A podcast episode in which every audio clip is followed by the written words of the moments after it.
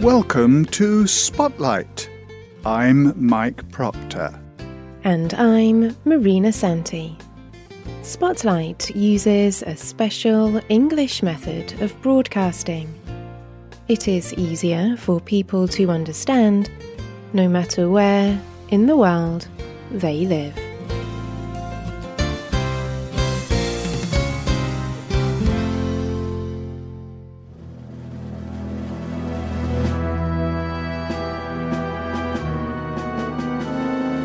It was July the 25th, 1865.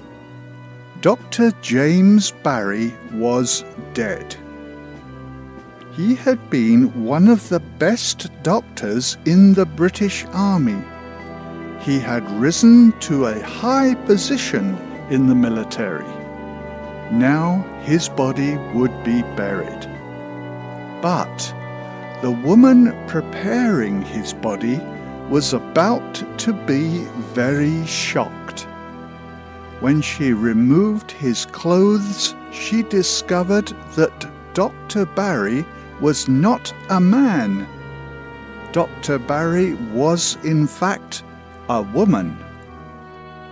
Today's Spotlight program is on the amazing story of Dr. Barry. By acting like a man, she was able to become a doctor. And as a doctor, she saved many lives and achieved great success.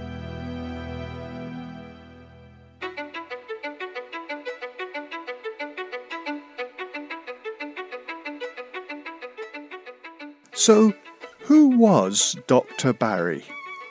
Well, she was born over 200 years ago as Margaret Bulkley. Her father owned a small business in Ireland. When Margaret was young, the family began to have money problems.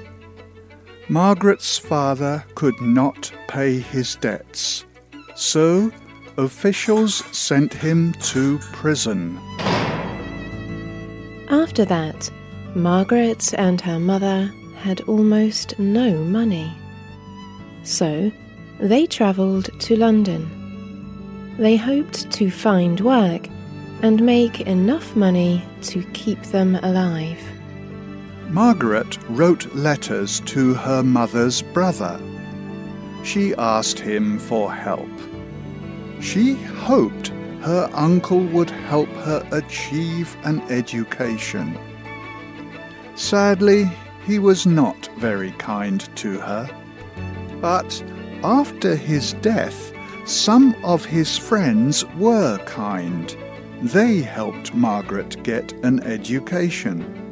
And she was an excellent student. It is unclear exactly what happened next. But together, Margaret, her mother, and her uncle's friends prepared a plan. They decided Margaret would study to become a doctor. But at that time in Britain, only men could become doctors. So Margaret would need to make people think she was a man.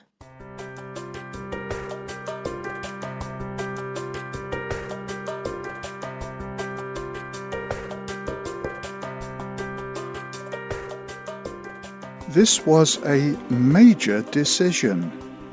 Margaret would have to lie. She could not tell anyone her secret. Margaret decided that being a doctor was worth it. So, Margaret put away her young woman's clothes and she began to wear the clothes of a young man she and her mother left London. They sailed to Scotland, where no one knew them. There, Margaret would start medical school. Margaret would no longer be Margaret Bulkley. Instead, she called herself James Barry, the name of her dead uncle. Only three other people knew Margaret Bulkley's secret, and these friends provided money and support for her medical studies. When Margaret finished medical school, she joined the British Army. There she became a great surgeon. She skillfully operated on people's bodies and she saved many lives. Around the year 1815, the army sent Dr. Barry to serve in South Africa. There, she made medical history. She became the first British surgeon to perform a caesarean section.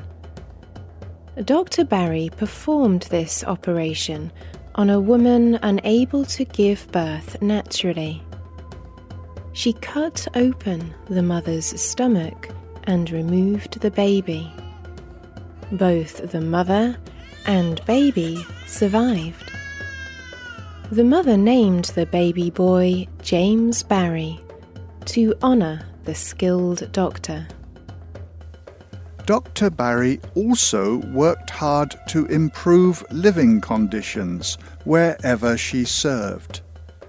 In South Africa, she discovered the cause of Cape Town's bad water, and she worked to get a better water system. Dr. Barry also used her power to reform the medical system.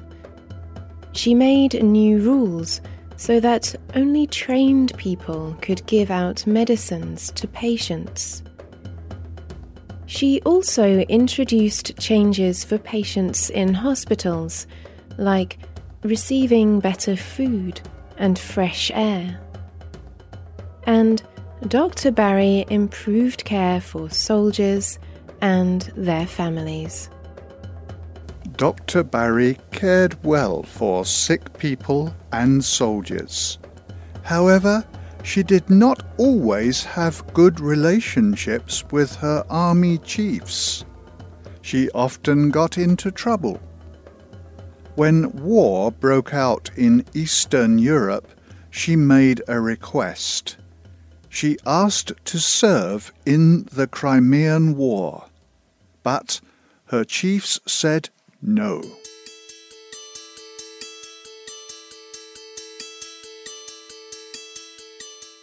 However, she went without their approval. There, she met Florence Nightingale. Nightingale was a nurse she achieved great honour for her work with injured soldiers. But James Barry and Florence Nightingale did not like each other. Barry often got angry quickly, and she often shouted at people.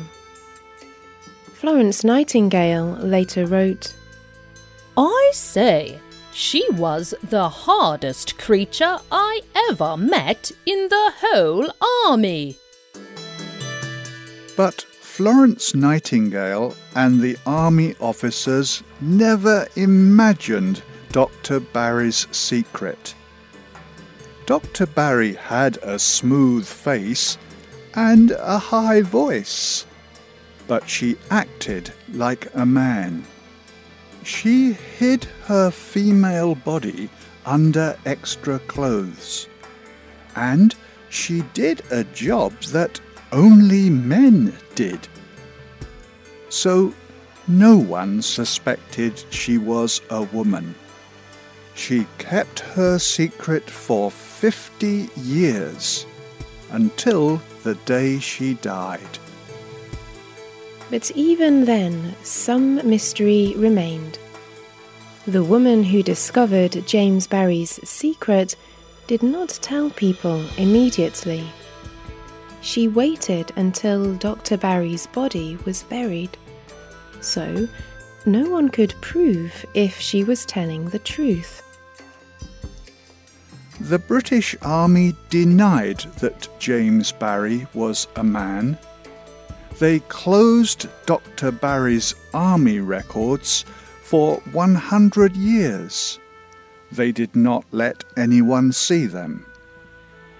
Many people talked about Dr. Barry's story, but there was no evidence. Was the woman telling the truth, or had she made up the story? No one knew for sure until 2009.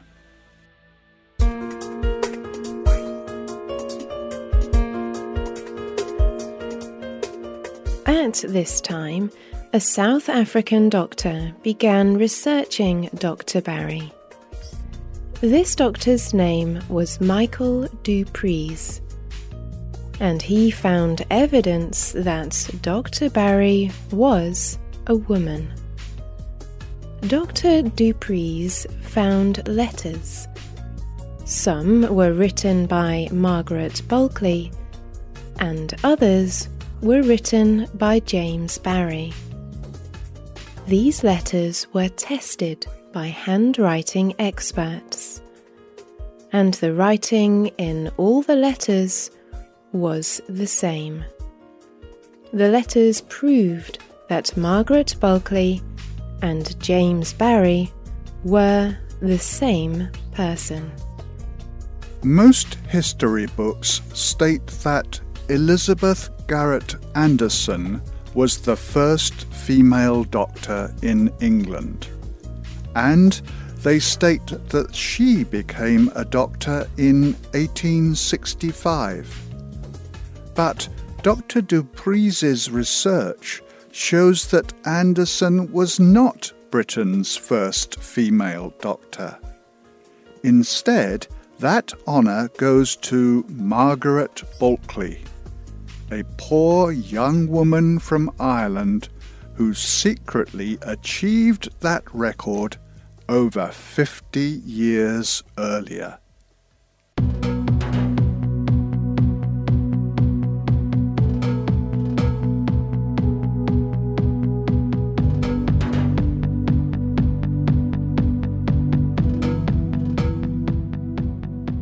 The writer of this program was Alan Harris. The producer was Luke Haley. The voices you heard were from the United Kingdom and the United States. All quotes for this program were adapted and voiced by Spotlight. You can listen to this program again and read it on the internet at Radio English net.